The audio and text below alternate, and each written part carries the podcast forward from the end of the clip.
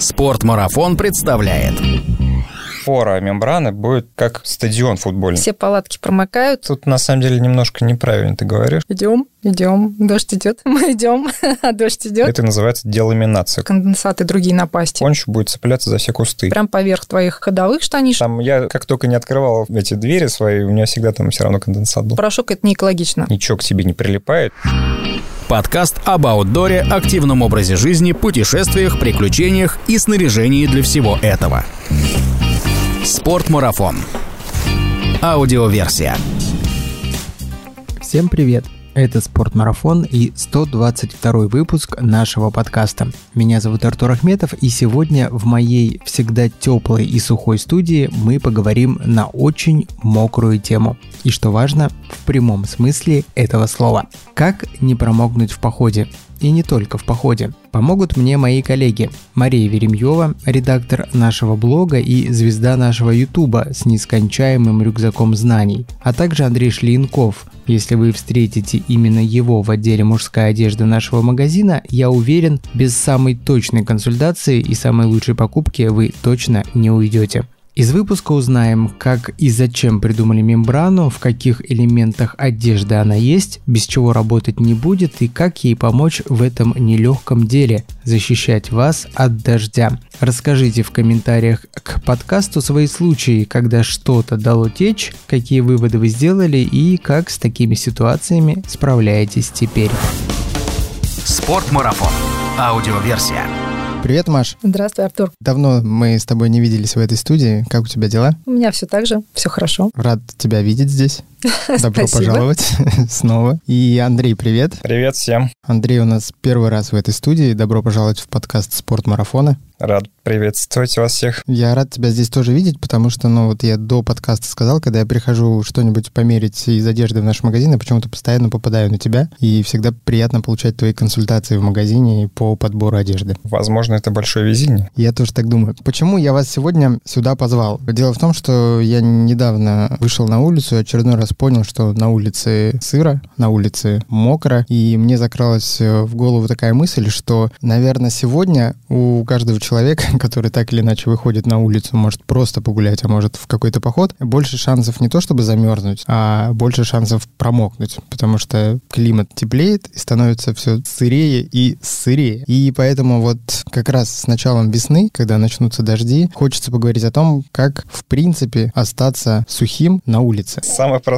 вариант — не выходить на улицу. Если уж ты на улице, стоять под крышей автобусной остановки. Или взять с собой зонтик. Ладно, давай, смотри, сразу тебе сходу три варианта, как остаться сухим. Классика – зонтик. Дешевая альтернатива – дождевик из пленки. Более практичная альтернатива – нормальный мембранный плащ. Почему говорю плащ? Потому что мы говорим про город. Ну, есть варианты, конечно, классических курток. Давай для затравочки сначала, Маш. С пользой для наших слушателей, которые еще иногда являются читателями, хотя я думаю, больше читателями, чем слушателями, потому что блог существует дольше, У нас есть еще смотрители. подкасты, да. У нас же есть еще лекции. Но у меня вопрос к тебе именно как к редактору нашего блога. Какие у нас есть полезные материалы вот на ту тему, которую мы сегодня разбираем? На самом деле у нас на эту тему есть целая пачка материалов. То есть у нас есть статья, по-моему, она так и называется «Как не промокнуть в походе. Конденсаты и другие напасти». Примерно так она называется. Есть статья «Что такое мембранные материалы, какие они бывают» и, в общем, либес по мембране. Есть тематические статьи про каждый тип мембраны. Также у нас есть статья про мембранные кроссовки, где разбирается их достоинства и недостатки. Так называется «Кроссовки с мембраной или без». Как стирать мембранную одежду, как сушить, как ухаживать. В общем, очень много материалов. Если нужно, мы можем оставить все ссылочки у тебя в описании. Все ссылочки не оставим, но топ-5 статей я тебя попрошу меня прислать после записи подкаста, и я их оставлю в описании. А есть простой способ зайти в блог и в поиске блога написать слово «мембра» и хватит.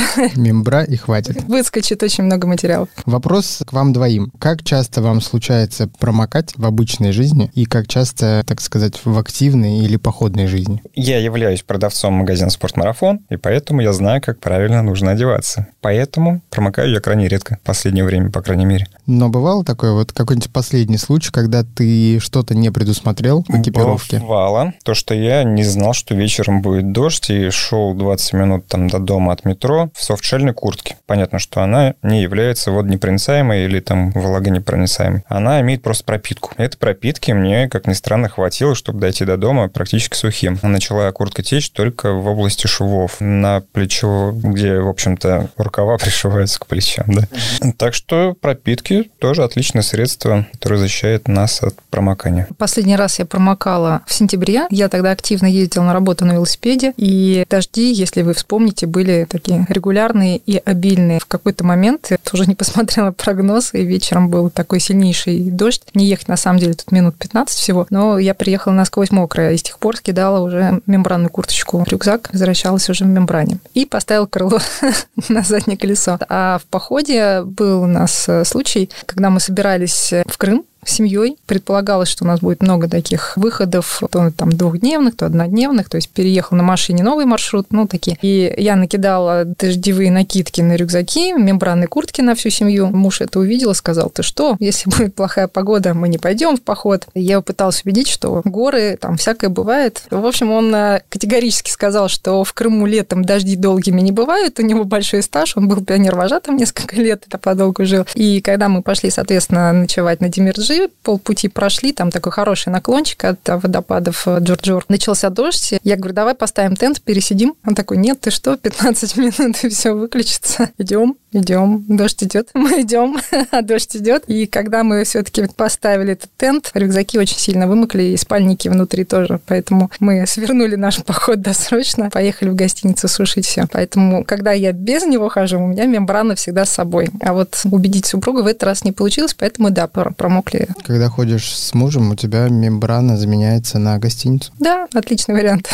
Но зато он теперь заявил, что ему теперь нужны мембранные штаны, и что да, теперь надо действительно брать весь комплект. Можно теперь я расскажу про свой опыт промокания в походе. Это было в Лавозерских тундрах, Кольский полуостров. Это был сентябрь месяц, соответственно, такое не самое, наверное, сухое время, да, когда... А там бывает Может, сухо? там путешествовать? Наверное, нет. А нас на трансфере водитель вез к этим самым Лавозерским тундрам, и там было все в облаках облаках. Он нам сказал, наш водитель, что это туман, который это такое временное явление, сейчас он рассеется, солнышко встанет, потому что мы туда приехали рано-рано утром в 5 утра. Вот, и, соответственно, мы по этим облакам, как оказалось, что это были облака, все-таки они туман, мы по ним шли полдня, ждали, когда же они развеются. Потом, чем выше мы поднимались в эти лавазерские тундры, тем больше ветрено становилось, и получалось, как будто на тебя летит горизонтальный дождь. То есть он не сверху падал, а в лицо тебе летел. Я был в мембранной куртке, но мне везде все заливало, в рукава, и в капюшон, внутрь капюшона. Брюком я пока пренебрегал, так как думал, что сейчас все развеется и станет сухо. Нет. Вам же сказали на трансфере, Нет, ничего не развеялось. Этим, в общем,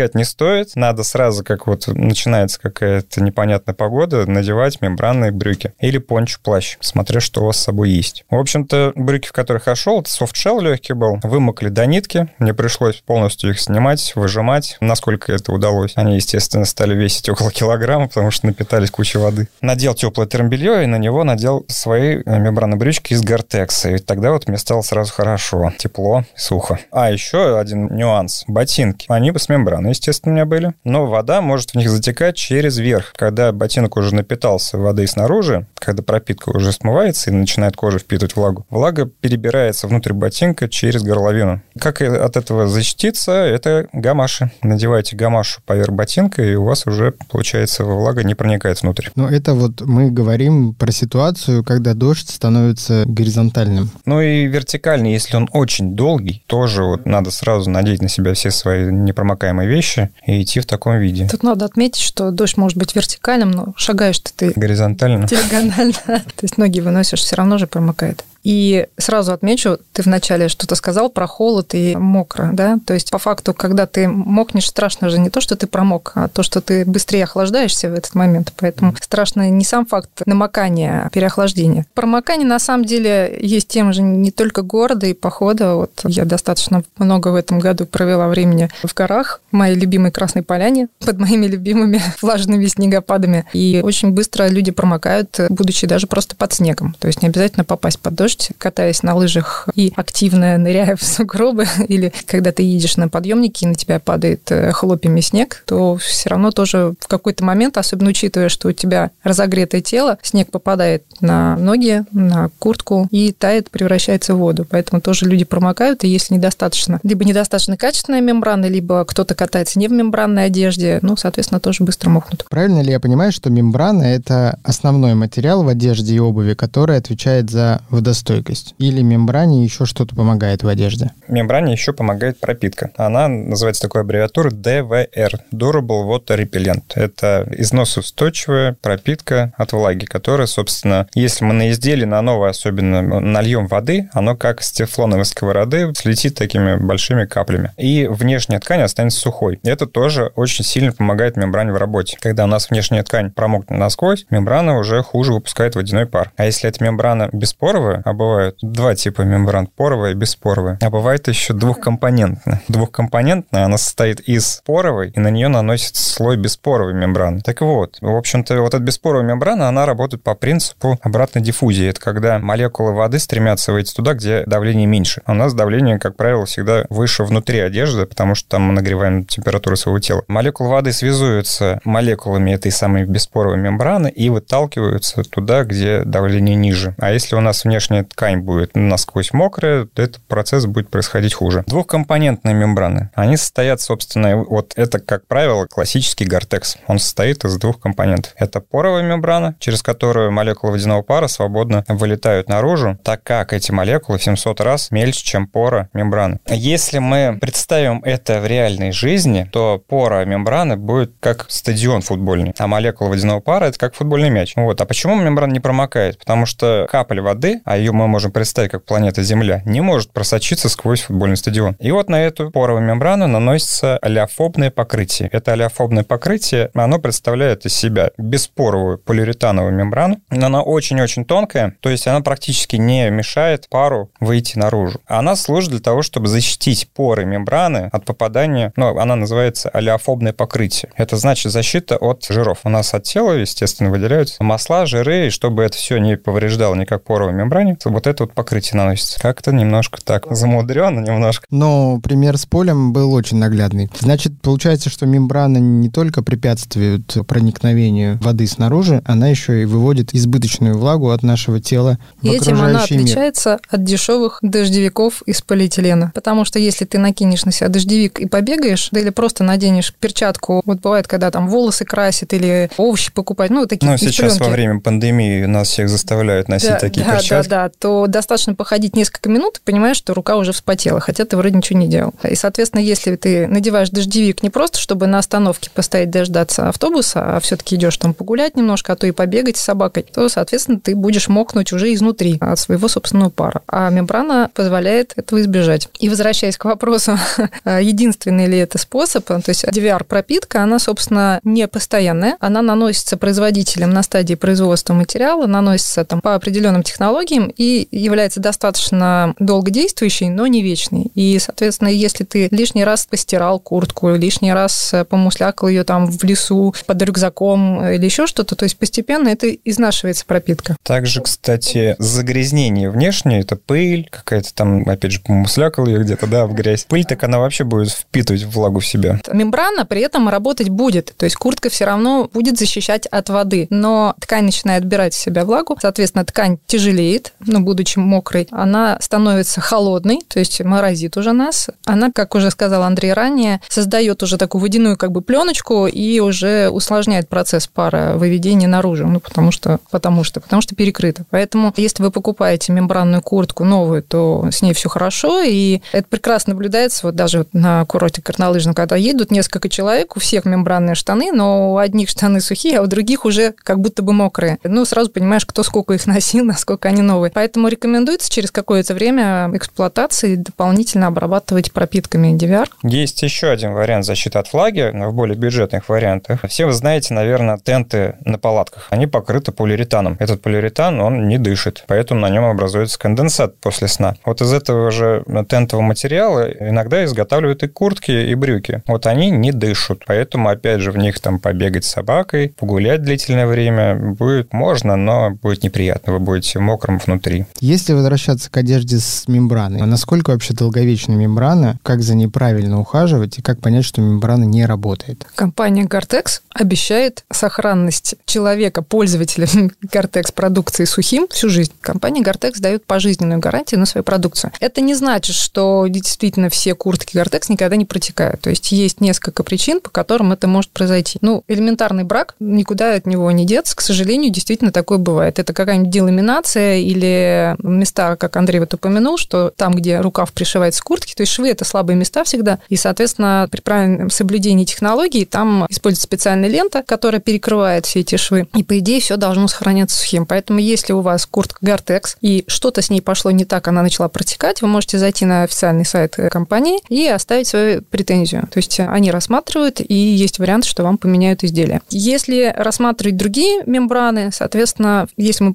говорим о качественных материалах, типа Дермизакс японской компании Торей, Гортекс, наверное, Ивент, Андрей подскажет. Ну, Ивент в последнее время он как-то уходит с рынка. Они когда-то лет, наверное, 10 назад пытались составить конкуренцию Гортексу. Сейчас они, да, редко встречи. Но, в общем, это все очень качественные мембраны, и можно говорить о том, что они работают не одно десятилетие. То есть, что может произойти? Что может пойти не так? Можно ведь мембрану просто истереть механическим путем. То есть, это скорее, наверное, про обувь, правильно сказать, потому что если взять кроссовки какие-нибудь мембранные или ботинки, там, мы пальцем трем или там сверху песок попадает, то есть механическое стирание мембраны, ну, имеет место. Прокол, то есть ты идешь там по лесу, проткнул куртку, потому что бывают совсем облегченные модели, не все они подходят под суровый туризм. Опять же, стирание от рюкзака в области плеч, часто капюшон течет. Ну и бывает не только лицензионный мембран таких брендов, как Гор, это Гортекс, Дермизакс, компания Турей, еще бывает Пертекс, Маша вот про него забыла упомянуть. Пертекс это изначально британская компания, сейчас они принадлежат Японии. Тоже делают кучу различных тканей, в том числе мембранные, такие как Pertex Shield, Pertex Shield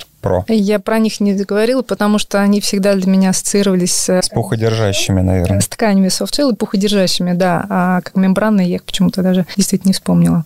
Ну вот у нас есть производитель одежды фирм Рэп называется. Они используют как раз мембранку от Pertex. Компания Клятер Мусон, например, и Fjallraven, да, это шведы, они очень помешаны на экологии и делают свою продукцию так, что чуть ли не в слогане у них там «оставь в завещании своим там, детям». Они не используют мембраны Кортекс, потому что считают их неэкологичными, там фтор применяется при переработке, если не ошибаюсь. Но смысл такой, что они свою продукцию используют и тоже гарантируют ее работу работу в течение долгого срока службы, потому что, в принципе, всю одежду они шьют так, чтобы там хватало на десятилетия. То есть, можно сказать, эти штанишки мне достались от дедушки. Там, да, у них есть один из слоганов, то, что вы завещаете эту куртку еще своим внукам. Производители одежды используют не только вот лицензионную мембрану, но и свои собственные. Такие, например, как Nano Pro от компании Marmot. Или North Face. Или North Face Dry Да, не только Dry Vent. А них... еще они, кстати, компания North Face в прошлом году решили отказаться полностью от Gore-Tex и сделали свою новомодную мембрану Future Light. Это сейчас везде на их футболках логотип этой мембраны используется. Они вот говорят, что у них дышащие свойства 75 тысяч граммов на метр квадратный за 24 часа водяного пара. Это прям заоблачный показатель. Что делать, если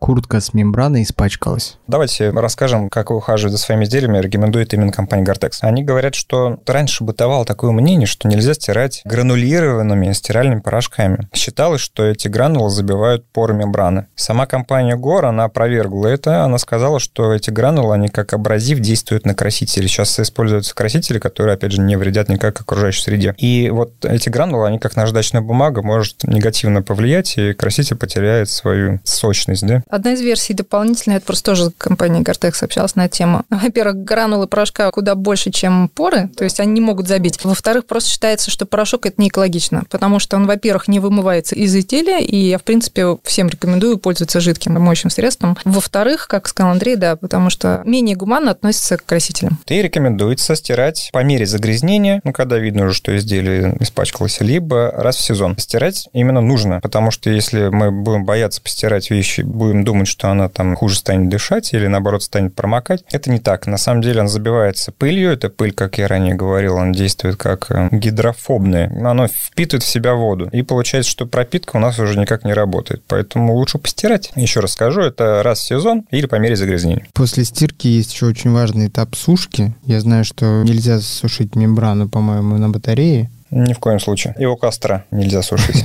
Как правильно сушить вещи с мембраной? Ну, во-первых, почему нельзя, да? Не потому, что мембрана расплавится, а потому, что может произойти деламинация. Мембрана, она состоит, ну, вот как Маша говорила, из, там бывает два с половиной слоя, бывает два слоя, бывает три слоя. Вот эти слои, это как бы склеенные между собой элементы. Это внешняя ткань, сама мембрана и подкладка. Вот эти три элемента, ну, в случае трехслойной мембраны, они могут между собой все расклеиться. Это называется деламинация. Куртка пойдет пузырями, мембрана внутри, соответственно, останется без э, вот этой вот, как это сказать, защиты на растяжение, она может лопнуть, порваться и начнет течь. На батарее сушить нельзя, у костра сушить нельзя, под горячим кондиционером сушить не стоит. Был случай, мы как-то снимали апартаменты, и там было общее такое пространство, типа кухоньки, там у тебя есть номер, да, а кухня общая. И там висел кондиционер, и ребята приходили и под ним вешали свою одежду. Там же есть и режим нагрева, и, в общем, кто-то включил такую мощность, что у паренька прям повело там скипас в кармашке. Ну, в общем-то, сильно подогрели ему, запекли, да-да-да. Ну и, соответственно, куртку мембранную стоит сушить просто на вешалке, можно под вентилятором, если хочешь, побыстрее, там, либо под кондиционером, но аккуратненько. А она сохнет очень быстро. То есть, если мы берем неутепленную мембранную куртку, она сохнет буквально там пару-тройку часов и все. То есть, в принципе, ты ее можешь встряхнуть, да, и чуть-чуть вот на ветру, чтобы ткань просто...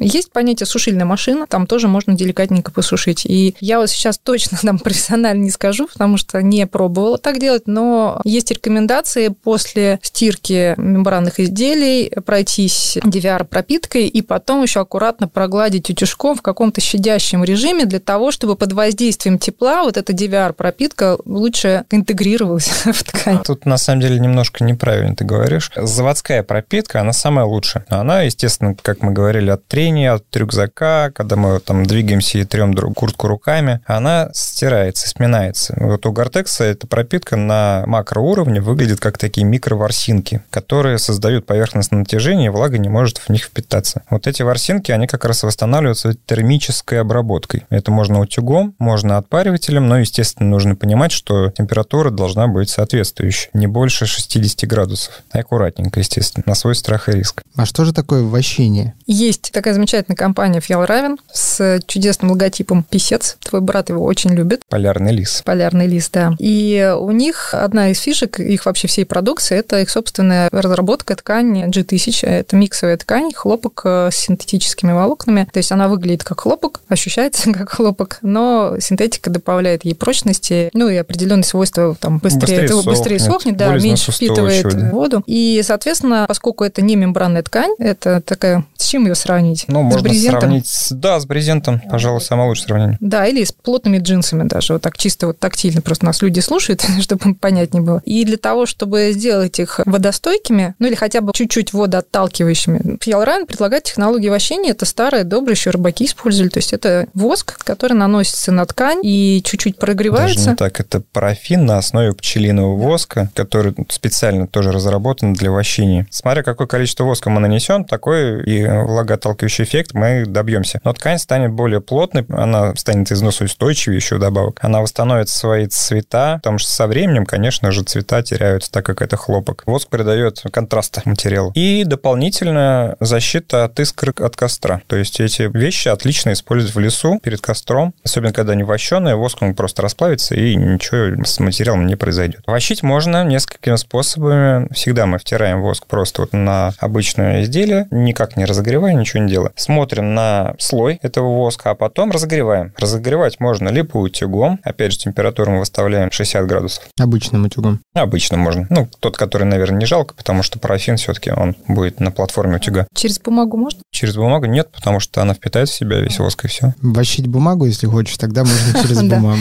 Можно разогреть феном. На мой взгляд, это самый удобный способ, потому что он более равномерно разогревает, ну и мы не боимся перегреть материал. И не пачкаем фен воском. Да, и а также можно вощить с помощью горелки газовой или над костром. Но это такой уже способ на свой страх и риск. Можно повредить Ну, все ты же не возьмешь фен в поход, а горелку да, возьмешь. когда вот, э, например, в условиях похода нужно пропитать что-то дополнительное этим воском, завощить, то можно и с помощью горелки. Но, насколько я знаю, вот эта технология вощения, ее можно использовать не только для одежды фирмы Phil Raven. По-моему, можно и обычные джинсы Любые городские. джинсы, любой хлопок, любой брезент. Ты должен понимать, что это, опять же, не мембрана, то есть это не полностью защита от промокания. В какой-то момент все равно такое изделие может вобрать в себя или там пропустить. И надо понимать, что есть понятие там одежда трекинговая и штаны Фелравен, они предусмотрены под походы и под вощение и так далее. А если у тебя что-то более рыхлой вязки, хотела сказать, просто плотность ткани несколько другая, ты можешь завощить, но как-то поры... Того эффекта, да. наверное, не добьешься. Поры могут остаться, и эффект действительно может быть совсем другой. Так, ребята, с мембраной мы разобрались. Давайте сейчас, чтобы подкаст был более полезен в таком прикладном смысле, представим ситуацию, в которой мы ушли за город в какой-то поход, и вот начался проливной дождь. Неожиданно. мы не посмотрели прогноз, как это обычно бывает. И вот в этой ситуации какой набор одежды был бы максимально непромокаемым? Да, вот как бы в идеале мы должны одеты в той ситуации, когда идет проливной дождь. Ты знаешь, надо здесь просить условия похода, потому что есть вариант, например, резиновые сапоги и пончо, и тогда тебе все хорошо. Но при этом так идти не очень комфортно. Да, мы будем говорить о том, что мы одеты высокотехнологично, А это очень технологичные сапоги и пончо. Вот. При этом может быть лето, и дождь может быть теплым. Можно идти в шортах, футболке. Можно идти в шортах, футболке и, ну, надеть панаму, чтобы там глаза тебе не текло, и тоже будет хорошо. Вот. Поэтому надо, наверное, рассматривать от условий. Условия я примерно обрисовал. Я имею в виду то, что, в принципе, какие элементы одежды могут у нас содержать ту же самую мембрану, как они могут защищать нас от влаги. Давай я начну с ног, а Андрей продолжит потихонечку. Обувь. То есть в чем ходят в поход? Поход может быть разной сложности, и обувь, соответственно, разная может быть. Сандали не рассматриваем, то есть самый гуманный такой вариант – это трекинговые кроссовки. Отлично для легких летних походов невысокой сложности. Какие-нибудь готовые тропы. Это могут быть и крымские тропы, и краснополянские некоторые маршруты в Черногории, Тенерифе и там Кипр какой-нибудь. Ну, то есть не сильно сложные маршруты и не, не сильно тяжелый рюкзак. Если это лето, то можно рассматривать обычные трекинговые кроссовки без мембраны, потому что мембранные кроссовки, если ты их промочил, если ты зачерпнул там в какой-нибудь речке, если вброд в них переходил или зачерпнул, мембранные кроссовки сохнут очень долго. А если они без мембраны, соответственно, ты вылил в воду, вытащил стельку, отжал, можно промокнуть там своим туристическим полотенцем, и они довольно быстро высохнут, и ты на следующий день идешь, опять же, меняешь носки, носки капиллярным способом быстренько впитывают в себя всю влагу от кроссовок, меняешь носки, на рюкзак вешаешь, сушишь. То есть здесь вопрос выбора, в каких кроссовках лучше идти, остается персонально для каждого. В трекинговых ботинках чаще всего мембрана присутствует во всех моделях, даже там, летний маршрут, не летний, то есть не так много вариантов найти без мембраны, да. Сейчас это такой стандарт уже. Ну, практически, да, да. И, соответственно, для того, чтобы остаться сухим, мы говорим сейчас не только про дождь, мы говорим еще и от пота. Во-первых, должно быть несколько пар носочков сменных, потому что, в первую очередь, если тепло на улице, ноги все равно сыреют. И очень быстро. Особенно, ну, вот летний маршрут, носки желательно менять там чуть ли не на каждом привале. Так вы защитите ноги от мозолей, а, натираний. В принципе, даже если ноги влажные, если вот вы промокли от дождя, в мембранных кроссовках ногам тепло, потому что внутри вот эта мембрана, она создает эффект бани, как назвать это. То есть не холодно, но влажно, и там скорее боишься просто мозоль лишний раз натереть. Для того, чтобы защитить ноги от промокания, вот Андрей в самом начале сказал, есть такое классное изобретение гамаши. В них, соответственно, можно и даже брод иногда перескочить, да. То есть вот у нас был маршрут, мы ходили на водопад, да, холодный лагерь, холодный, и там на ледник, на ледник мы ходили. И не, неоднократно пересекали речку Брод, туда-сюда скакали. Обувь не снимешь, ну, то есть мы лазали, наверное, раз 15 в сумме получилось. И у меня коллега ходил в гамашах, он остался сухим, то есть вода не успевает затечь. Гамаши – это что? Ну, конструктивное. Конструктивно это идет с давних пор, когда обувь была очень дорогая, и для того, чтобы там, ну, то есть ботиночки были низкие такие, низкая обувь, и для того, чтобы защитить ее от грязи, когда у нас не было чистого асфальта и дворников, да, надевали дополнительные такие, как чулки поверх ботинок. И вот они пристегивались там тоже такой лямочкой. Ну, то есть это нечто, защищающее нашу ногу в области голени, начинающееся от уровня... Ну, от шнуровки. Да, от шнуровки и доходит почти под колено. Если вот мы говорим про туристические модели, высокие гамаши, они доходят почти до колена. Они бывают тоже мембранные, бывают безмембранные. Ну, Бывают полиуретановые. да. Соответственно, если вы берете мембранные ботинки, берете мембранные гамаши, их можно всегда убрать в рюкзак, пока они не нужны, или достать их. В зимнем походе они будут хороши, если там по сугробам шастать. Там, если трава высокая, мокрая, тоже пригодится там. Ну, вот пристегивается к поверху ботинок и защищает от попадания влаги через верх. А в каком случае нам могут понадобиться мембранные носки? В том случае, если у нас как раз кроссовки наши трекинговые без мембраны. Попав под дождь, и они, естественно, наши кроссовки промокли, чтобы постоянно у нас ноги не были в сырости, надеваем мембранные носки. И тогда ноги в сухости и в тепле. А если и мембрана есть и в кроссовках, и в носках? Ну, тогда нам будет очень жарко. жарко.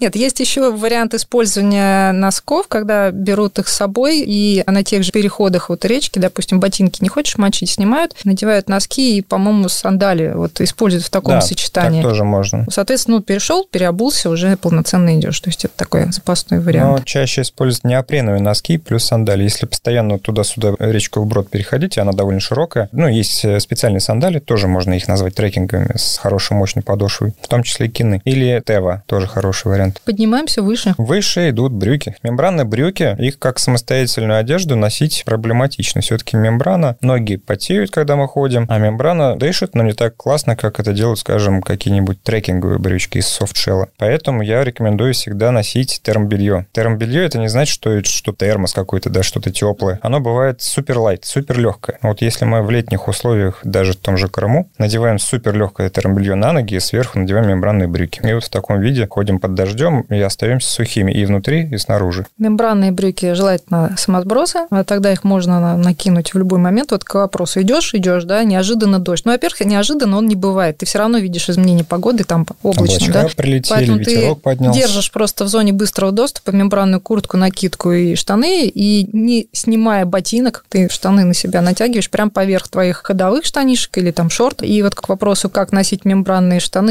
там термо, не термо, здесь как раз можно различить различные материалы. Андрей, как продавец, консультант, эксперт в моих глазах точно может сказать. Есть, ну, в общем, мембранная ткань сама по себе достаточно холодная, что ли. То есть, если ты ее надеваешь на голое тело, она немножко холодит, особенно если, если она... ветерочком обдувает Да, особенно если она еще и мокрая получается, ну, не, не очень приятно. Поэтому действительно на кальсоны какие-то это приятнее на ощупь, но при этом разные мембраны тоже по-разному ощущаются. Вот у меня штаны Haglov Slim, они... Cortex Pocklight. Да, да, да. Они очень приятные на ощупь, то есть нет ощущения холода от них. При этом, если взять какой-нибудь мармот, у них, то есть ощущения тела совершенно другие. Поэтому, если вот кто-то будет выбирать себе штаны в поход и знает, что, допустим, это на летние какие-то маршруты, можно посмотреть просто по ощущениям, потому что я свой хаглов носила, по сути, вот поверх... ноги? Да, да, и мне было комфортно. Я вот ходил в сентябре по острову Кунашир, это Курильские острова. Практически тропики, там бамбуковые такие заросли. И в этих зарослях бамбуковых очень высокая влажность. Я надевал Superlight термбелье, поверх надевал свои брюки от компании Arcteryx Beta SL. Да, SL это Superlight. И, соответственно, я потел дико, потому что это тропики, температура там около 30 градусов. Но у меня вот эти мои кальсоны успевали испарить всю влагу. Я останавливался, там открывал свои брюки, смотрел, что у меня там внутри.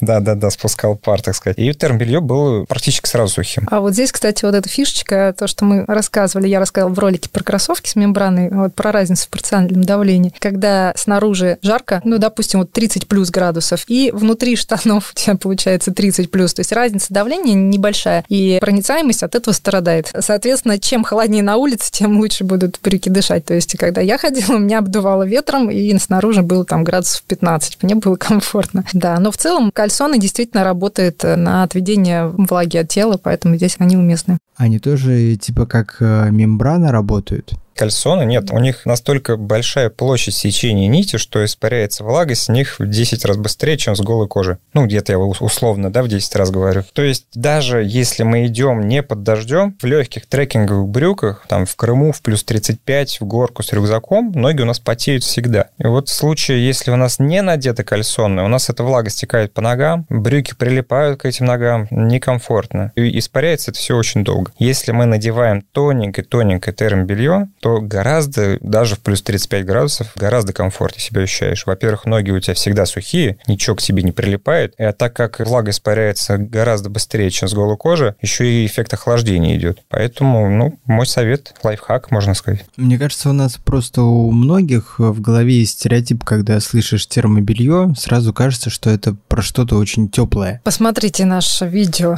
что такое термобелье. Да, я первое, что говорю, что термо – это ошибочная приставка, слово, которое появилось в русском языке, я даже не знаю, откуда, в какой момент это произошло. Это на самом деле от слова терморегуляция. Да, но в английском языке base layer, базовый слой. В русском языке вот это термобелье всех вводит в заблуждение, потому что если мы рассматриваем, мы сейчас в другую тему вообще уходим, но так коротко, обычная футболка, которой вот сидишь ты сейчас, это тоже базовый слой. Но это не термобелье, это базовый слой. В принципе, если он синтетический, то он прекрасно выполняет роль термо, потому что синтетика хорошо вбирает влагу и быстро сохнет. Если она в обтяжечку, соответственно, у тебя пот не стекает по спине, вот уже термо. Ты сухой, и тебе тепло, все. Тот же самый принцип сохраняется для верхней части тела, то есть там нам тоже может помочь э, термобелье? Конечно. Ultralight. А еще не забываем про нижнее белье, трусы. Если у нас хлопковые трусы, а на них надет термобелье, то весь эффект термобелья уже исчезает. Итого синтетические носки, синтетическое термобелье или из э, шерсти мерина, а потом уже, соответственно, правильный утепляющий слой, если нужен, чтобы тоже отводил влагу, и уже правильная мембранная куртка. По поводу шерсти мерина маленькое отступление. Это все равно, что термобелье у всех, все думают, что это что-то такое греющее. Шерсть тоже у всех ощущение, что это какой-то толстенный бабушкин свитер. Это не так.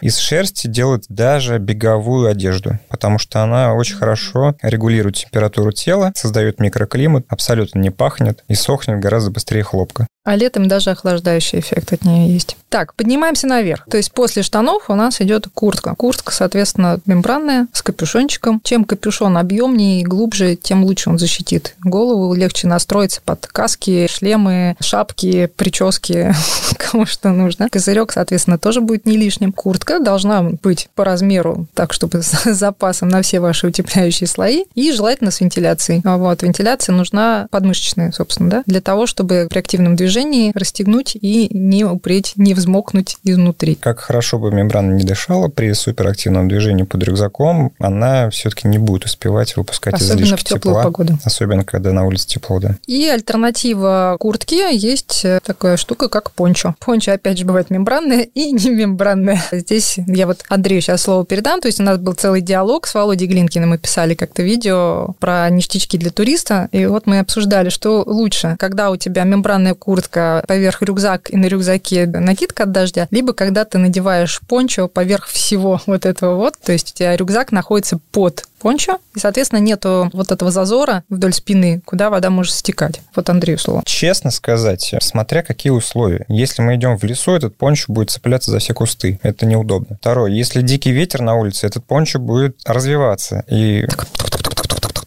да, вот именно с таким звуком он будет это делать. Если еще и дождь идет с диким ветром, то у нас будет горизонтальный дождь, и он, соответственно, зальется под эту пончу вообще без проблем. Так что, честно говоря, я бы советовал брать и мембранный костюм в виде брюк и куртки, и пончо как дополнительную защиту на всякий случай, если вдруг, вот как в моем случае в лазерских тондерах, я промок в мембране, потому что мне заливалось везде. Тогда вот как доп какую-то защиту я бы все-таки посоветовал надеть сверху пончо. Но в тех условиях, в которых я был, я думаю, оно бы особо не спасло. Мне кажется, пончо было бы очень удобно в лагере. Да, вот для лагеря как раз, когда ты скинул свою мокрую мембранную одежду, а пончо как раз надел, и занимаешься лагерными Под ним делами. сидеть хорошо, он коленки Да, прикрывает это тоже. тоже. И чем еще пончо плохо, если брать только его вместо куртки? Соответственно, если ты снял рюкзак, тебе нужно заняться там чем-то. У тебя рюкзак беззащитный остается. И, наверное, чем хорош, когда как раз вот какой-нибудь летний маршрут, когда 15 минут дождика в Крыму, я все вспоминаю, ну или вот в Красной Поляне бывает тоже кратковременно. Когда ты смотришь прогноз, и гипотетически, может быть, будет дождь, штаны мембранные летом далеко не всегда нужны, то есть ноги не так мерзнут, ну, вымокли ноги, вытер их потом, надел вечером сухое термобелье и залез там в палатку. То есть ты берешь пончо на всякий случай, возможно, оно понадобится на тот момент, когда ты вот как раз прикрываешь и рюкзак, и себя, и ветер там какой-то, то есть если это не тундра, а все-таки прикрытые какой-то от э, сильного ветра места, то, наверное, годно. Это получается дешевле в сумме, чем накидка и да, мембранная если куртка. средств все-таки не хватает на мембранную одежду, выход из положения – это пончо.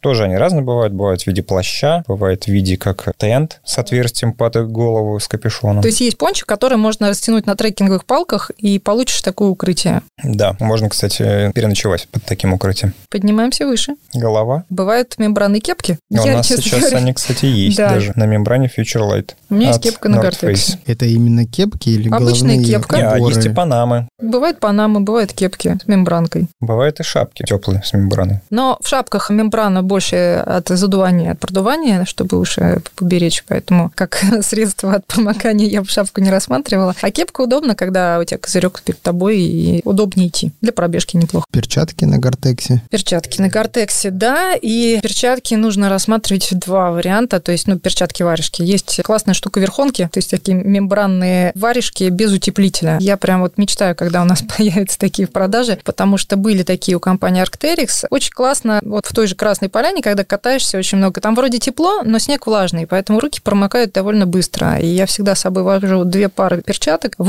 утепленных жарко, откровенно жарко. Утепленные мембранные, в любом случае варежки промокают, потому что туда попадает снег внутрь. Снял ты их на какое-то время, они у тебя висят на руках, снег попал. Засунул туда мокрую руку. То есть в любом случае варежка промокает изнутри в какой-то момент. А вот верхонка классно, что ты можешь взять тоненький лайнер, влезть в эту варежку, и она у тебя как бы сухая и непродуваемая, и точно так же можно идти любой маршрут. Альпинисты, я знаю, такие любят. В зимнем туризме такие полезны. Ну, этот лайнер всегда полезен, когда вот мы скидываем эту тяжелую рукавицу неудобную, и у нас руки... Ну, это тоненький лайнер, он не мембранный, а я вот именно про вот эту верхонку. Но они, к сожалению, встречаются нечасто, поэтому мы рассматриваем варианты либо софтшелл перчаток, они универсальные. Софтшелл это что такое? Это, с одной стороны, они мягкие, не такие жесткие. Есть понятие, там, софтшелл перчатки, они достаточно тонкие, то есть гибкость пальцев не нарушается, очень легко работать с какими-то мелкими предметами, но они в какой-то момент все равно промокают. Как правило, там швы просто не проклеены, поэтому Да, они но при этом они защищают от мелкой мороси, от мелкого такого дождика, от снега, и хватает их достаточно надолго. Есть э, перчатки полноценные, мембранные, там, с утеплителем или без, прям вот их надолго-надолго хватает. Но главное действительно беречь их от попадания влаги внутрь, потому что вот у меня так не получается обычно. Но, во всяком случае, во время катания на лыжах. А какие еще могут быть э, элементы одежды, неочевидные, содержащие мембрану, которые могут э, защитить путника от дождя, которых мы не упомянули? Может быть, какой-нибудь баф с мембраной? Ну, баф с мембраной, он скорее от ветра защищает. Но там будет мембрана, которая называется, ну, скорее всего, это будет винстопер. Винстопер — это, по сути, тот же Гортекс, только более растянутый. Как я говорил когда-то в нашем подкасте, что Гортекс поры 700 раз крупнее молекул водяного пара, вот у винстопер в 900 раз крупнее, чем молекула водяного пара. То есть, в принципе, условная защита от воды тоже есть. Под определенным давлением Да, они это позиционируют как защиту от ветра. Отлично. Туриста мы сохранили сухим, а значит счастливым. Давайте перейдем к другой не менее важной теме в разговоре о том, как не намокнуть, а именно к снаряжению. Понятное дело, что тело у нас упаковано в мембрану со всех сторон, и оно сухое, а снаряжение, которое находится в рюкзаке или сам рюкзак, как вот эти вещи сохранить от влаги, чтобы они остались тоже сухими? Очень просто. Существуют специальные вещи, которые защищают снаряжение от влаги. Например, сам рюкзак, как мы защитить можем? Мы можем надеть на него так называемый rain cover. Это защита от дождя для рюкзака. Он бывает разных объемов, соответственно, под конкретную модель рюкзака, и из разных материалов. Бывают супер легкие, бывают на основе, кстати, силиконизированной пропитки, обработки. Она абсолютно не промокает, но и не дышит, но это не нужно для рюкзака для нашего. И бывают чуть поплотнее, потяжелее, с полиуретановой пропиткой. А эти rain cover ы — это опция каждому рюкзаку или чаще они идут как, Когда э, как. интегрированная история? Бывает, что к конкретному рюкзаку в комплекте идет этот rain cover. Даже бывает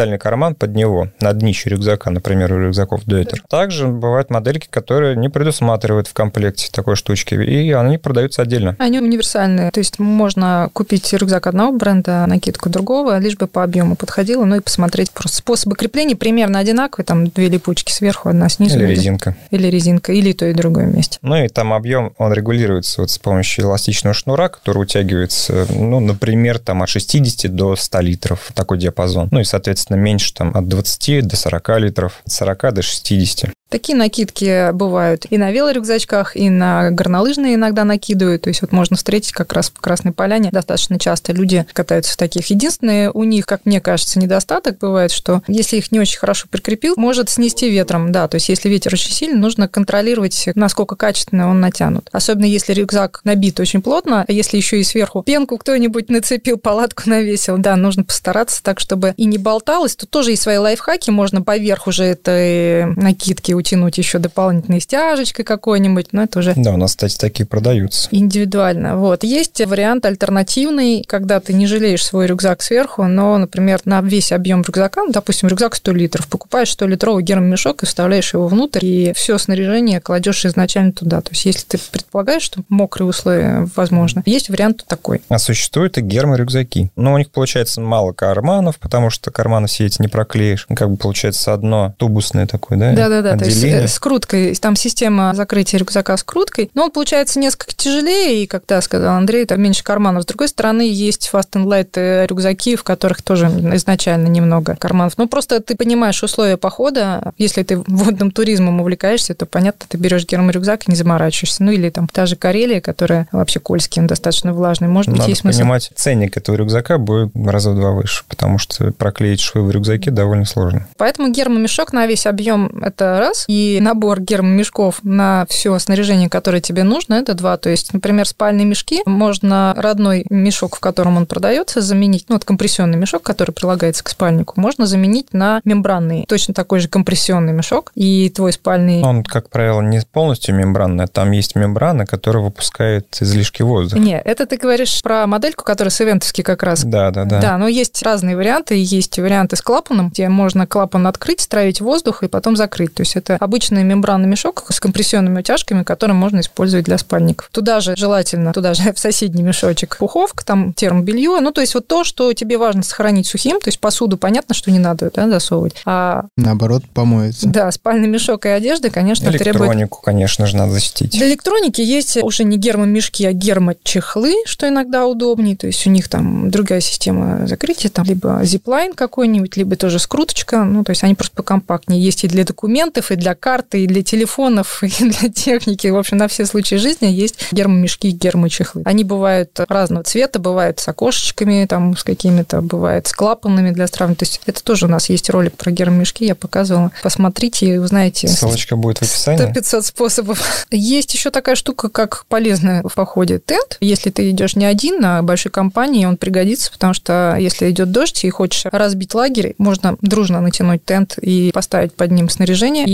уже разбирать его там. Практически в каждом моем походе мы с собой брали тент. Тенты, опять же, бывают силиконовой обработкой, бывают полиуретановой. Если у вас какой-то лайтовый походик, лучше, конечно, силикон, но он стоит дороже. Он просто легкий. Он очень легкий. Ну и, соответственно, есть тоже, наверное, элемент такой, но здесь по-хорошему бы Серегу Савельева позвать, да, то есть есть различные способы установки палатки, когда ты ставишь таким образом, чтобы сначала ты ставишь тент, потом подстегиваешь снизу там внутренник. Ну, ты имеешь в виду про саму палатку? Да, мы же палатку тоже должны сохранить сухой.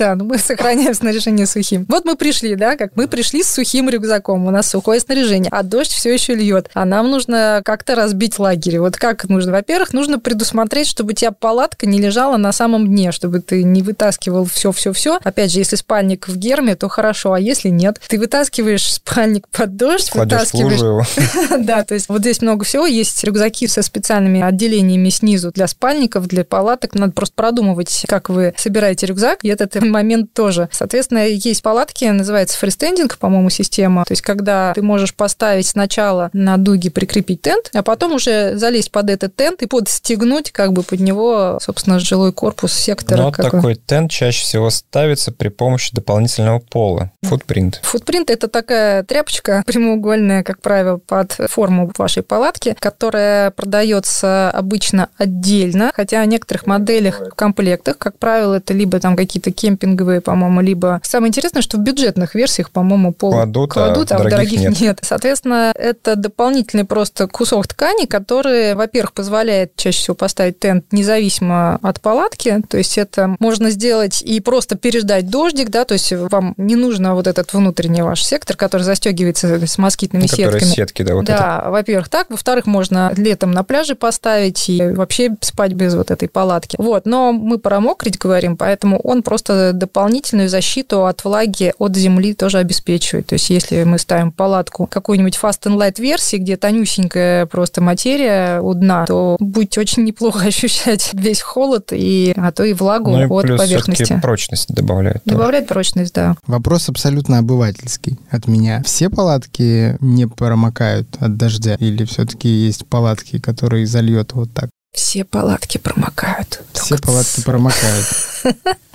Все палатки промокают. Вопрос, в какой момент это произойдет. Но они скорее влагозащищенные, чем водонепроницаемые. Такого понятия, как водонепроницаемость, в принципе, не существует. Можно создать такое давление, что ткань просто лопнет, и все. Как бы. Поэтому все ткани, они по факту влагозащищенные. Да. И здесь важно отметить такую штуку. Значит, есть такой показатель, собственно, влагостойкости, да, там в тысячах миллиметров водного столба он обычно обозначается. То есть, если мы берем мембрану куртки, там обычно там пишут 10 тысяч миллиметров, 20 тысяч миллиметров, там у Гортекса, по-моему, пишут 28. 28 плюс. То есть они говорят, что в самом худшем случае будет 28 тысяч. А если мы берем там трехслойный ламинат Гортекс Pro, то там 40 плюс как-то они там озвучивали. Ну, что-то у них такое. такая цифра, там значок больше, 28 да, да, тысяч, да, больше да. 28 тысяч. Скажем так, по-моему, считается, боюсь соврать, но, по-моему, 5 тысяч миллиметров считается вот тем пределом, когда влагозащищенный переходит в водостойкий. Но, опять же, есть понятие давления, то есть если мы сели на попу, давление сильно больше, и вода... На попу, скажем Или так, на будет 7 тысяч миллиметров, а если на коленку 9 тысяч миллиметров. Вот цифра 28, она во сколько раз? В три раза больше. Хороший считается мембрана там, с водостойкостью от 15 тысяч. Так вот, у палаток есть вот этот показатель тоже, и он пишется в разных э, изделиях, там где-то 3 тысячи миллиметров, где-то 6 тысяч, где-то полторы тысячи миллиметров водного столба. Американские бренды, они пишут эту цифру, исходя из того, что палатка эксплуатировалась на протяжении трех лет, по-моему. Они пишут так, скажем, есть бренды, возьмем какое-нибудь китайское на Алиэкспресс закупленное, да, там может быть показатель, ну, грубо нам, чуть ли не 5 тысяч, и он измеряется на начало эксплуатации. То есть вот ты купил, пошел, вот у тебя такая защита. А американские бренды указывают на протяжении всего срока эксплуатации. То есть они заявляют, допустим, что палатка должна прослужить вам, вот боюсь соврать, ну, грубо там 500 дней хождения вот с этой палаткой под открытым небом. И, соответственно, вот в конце срока будет вам полторы тысячи. То есть в начале может быть и 10, а в конце полторы. И поэтому бывает такой конфликт, когда люди приходят и говорят, а что это у вас палатка по цене там 45 тысяч рублей, однушка, а у нее водостойкость хуже, чем вот у китайского барахла за 3 тысячи рублей. Ну, вот как раз разница в этом. Поэтому не всегда надо ориентироваться на, ну, если мы про палатки говорим, на вот эту цифру, потому что она измеряется немножко по-разному. Но все равно палатка, она сконструирована таким способом, чтобы защитить человека от влаги, которая с неба идет. Она сконструирована, да, но бывает, что кривые руки не очень качественно ее установят. То есть палатку очень важно не просто поставить, ее важно растянуть. И бывает так, что если ее не растянул достаточно хорошо, ну, допустим, там ветра нет, что ее растягивать, да, а она получается в ненатянутом положении и создает такие как бы складки, чаши, да, как это... Там, получается, скапливается вода, и тент прилегает к внутренней палатке. Когда это происходит, конденсат, который неизбежно накапливается на внутренней стороне тента, он будет капать на человека. Ну, опять же, швы может начать сочиться сквозь швы. Ну, ну сейчас, наверное. кстати, современные швы с разбухающей нитью, они даже не проклеиваются. То есть, когда набирает влагу, шов, нитка разбухает. Но это мы говорим про качественные палатки, а я Да, говорю это- про все А, подряд. про все. Ну, Про китайские Да-да-да. Ну и как сказал правильно Андрей, то палатка протекает сверху, окей, от дождя бывает. Допустим, мы защитились, но если мы закупорили все отверстия, все Да, вентиляционные окошечки и прочее, и сидим там дышим, а если ты еще и не один, а, например, вдвоем дышишь, то будет мокренько в какой-то момент, сверху будет капать, особенно под утро. И что произойдет? Ты намочишь свой любимый спальник. А это уже просто трагедия, мне кажется. А это уже другая история. Поэтому, когда ставите палатку, обязательно натяните ее как следует, это раз, и откройте вентиляционные окошки, это два. Даже если на улице холодно, все равно окошечко хотя бы можно одно. даже слегка приоткрыть входное отверстие, как оно называется правильно, дверь. Дверь. Предположим, что турист поставил палатку, залез в нее ночевать, и на него начал капать конденсат по какой-то причине. Как в этом случае можно защитить свой спальный мешок? Потому что, ну, спальный мешок, чтобы промок, это, мне кажется, очень неприятно будет посередине ночи. Самое простое, наверное, накинуть свою мембранную куртку и открыть вентиляционное отверстие. Проветрить да, палатку, скажем так. Можно, например, есть спас-одеяло, которое ничего не весит, оно еще и дополнительно тепло даст, накинуть сверху спального мешка. Шелестит она, мне кажется. Ну, если оно... Если ты устал, Спать лежать неподвижно. И будешь спать крепко. Тебе не помешает шелест одеяла по сравнению с ревом кабана наружу. Или шелест коврика соседа, у которого терморез. Да-да-да, Neo Air у меня такой. Есть спальные мешки с мембранкой, которые, соответственно, не боятся влаги. Но, по-моему, они из разряда экспедиционных. В принципе, когда больше у нас конденсат в палатке, когда на улице холодно, и все все закупоривают. Особенно, когда еще и ветрено, наверное, да, где ты на Эльбрус поднимался. Не, я на Эльбрус не ходил. Когда дикая влажность. Вот на Кунашире у нас такой дикий конденсат был. Ну, как будто насквозь мокрый, вылазишь снаружи сухая. Ну, мне кажется, там, если откроешь суши... Да, нет, там я как только не открывал эти двери свои, у меня всегда там все равно конденсат был. Нет, ну, во-первых, есть понятие синтетический спальный мешок и пуховый, и синтетика меньше боится влаги и меньше вбирает его. И проветрить, и просушить быстрее. Поэтому, если предполагается какой-то влажный климат и маршрут, когда вот дожди и прочее, то предпочтение отдается синтетическим спальникам. Если все-таки выбирается пуховый, то надо смотреть производителя максимально качественного. Ну, что пул был обработан. Да. Вот у меня был пуховый спальник на Кунашире, а с пропиткой Smart Down, то есть это умный пух. Он не боится воды. Да, компания Рыб делает пуховки, кстати. А давай тебе добавим еще, когда мы говорили про обувь, мы упоминали, как не надо сушить мембранную одежду. А, обувь у костра, да. Вот, вот самая большая беда происходит, когда начинающие туристы, а иногда и опытные, начинают сушить ноги у костра, и такие палочки вокруг костра, значит, понатыкали, и ботиночки повесили. По первости, может быть, они даже следят, чтобы там перегрева не было. Потом кто-то забывается, уходится, иногда палочки даже заваливаются. Ну, в общем, ботинки деформируются очень сильно, поэтому мембранную обувь нельзя категорически сушить у костра. А у нас есть и видео, и статья, как просушить ноги, как поддерживать их сухими. Вот, но, э, повторюсь, опять же, сменные носки, и носки постоянно вешаются на рюкзак и сохнут, пока ты идешь. Может, это не очень эстетично, и фотографии не очень получится, но это практично. Честно говоря, не, не помогает особо. А, носки, ну, все равно, если влажность высокая, им пофигу, они будут мокрые висеть у тебя там весь день. А от костра, вот когда сушишь ботинки Савельев у костра... сушит. Да, ну, кстати, только вот хотела это самое, сказать. наверное, Просто про твои условия, только хотела сказать на тело, да-да-да. У костра обычно еще уголь какой-нибудь вылетит, в ботинок попадет, прожжет там все внутри. У меня у сына недавно мы обнаружили, достаем стельку, мы делали ему индивидуальные стельки нашего бутфитера Сидес, дорогие, качественные. Менял он, значит, стельку, хотел из ботинок в кроссовки, смотрим, там такая дыра черная. Я такая, как это возможно?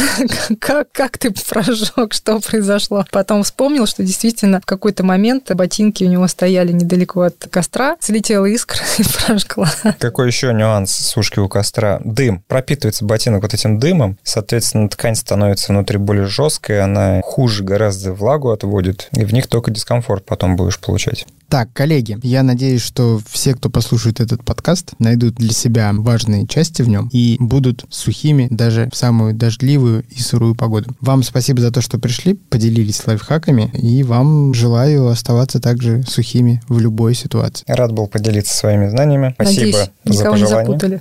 Столько много рассказывали, что могли. Андрей, вы всегда можете найти в торговом зале в отделе мужской одежды. Он расскажет вам более обстоятельно, если не будет загружен клиентами. А ко мне можно обращаться через блог или YouTube. Спасибо, Маш, спасибо, Андрей. Пока. Пока. Пока. Спортмарафон. Аудиоверсия. Подкаст об аутдоре, активном образе жизни, путешествиях, приключениях и снаряжении для всего этого.